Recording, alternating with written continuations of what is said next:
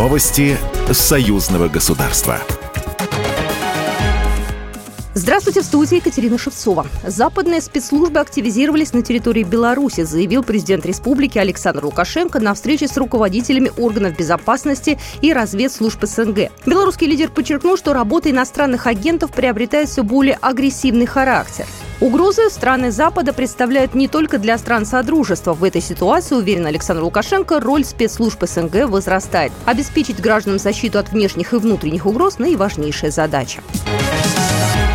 Республика Беларусь – ближайший стратегический партнер и союзник России, сообщил Сергей Лавров на заседании коллегии МИД России и Беларуси. А Беларусь наш ближайший стратегический партнер и союзник. Уникальный формат совместных заседаний коллегий внешнеполитических ведомств. Двух действительно братских стран тому очередное яркое подтверждение. Мы проводим эти заседания ежегодно, начиная с 2000 года. Министр иностранных дел Беларуси Сергей Олейник заявил о намерении наших стран укреплять сотрудничество с новыми центрами влияния на глобальном юге и востоке.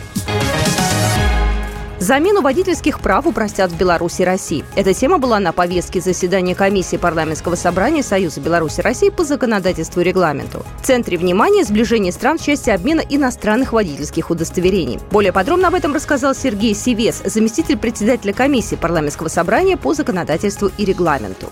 Сегодняшнее как раз заседание комиссии по законодательству и регламенту парламентского собрания как раз первым, одним из первых вопросов было посвящено сверке часов готовности, в первую очередь, наших регуляторов, Министерства внутренних дел э, Республики Беларусь и Министерства внутренних дел Российской Федерации, э, синхронизировать э, поступательно свои шаги на предмет вот создания единого такого правового пространства в части обеспечения безопасности дорожного движения и возможности обмена водительских удостоверений без прохождения профессионального обучения и сдачи теоретического практического экзаменов. Как заверили нас представители регулирующих органов, 1 апреля – это та дата, которую, в общем-то, они надеются этот вопрос полностью решить.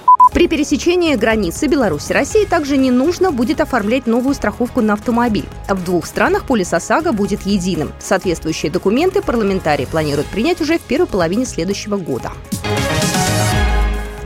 Артисты Самарского академического театра оперы и балета имени Шостаковича представили на сцене Большого театра оперы и балета Беларуси оперу в двух действиях «Любовь к трем апельсинам». Пока спектакль проходит в рамках 13-го Минского международного рождественского оперного форума. Программа произведена по заказу телерадиовещательной организации Союзного государства. Новости Союзного государства.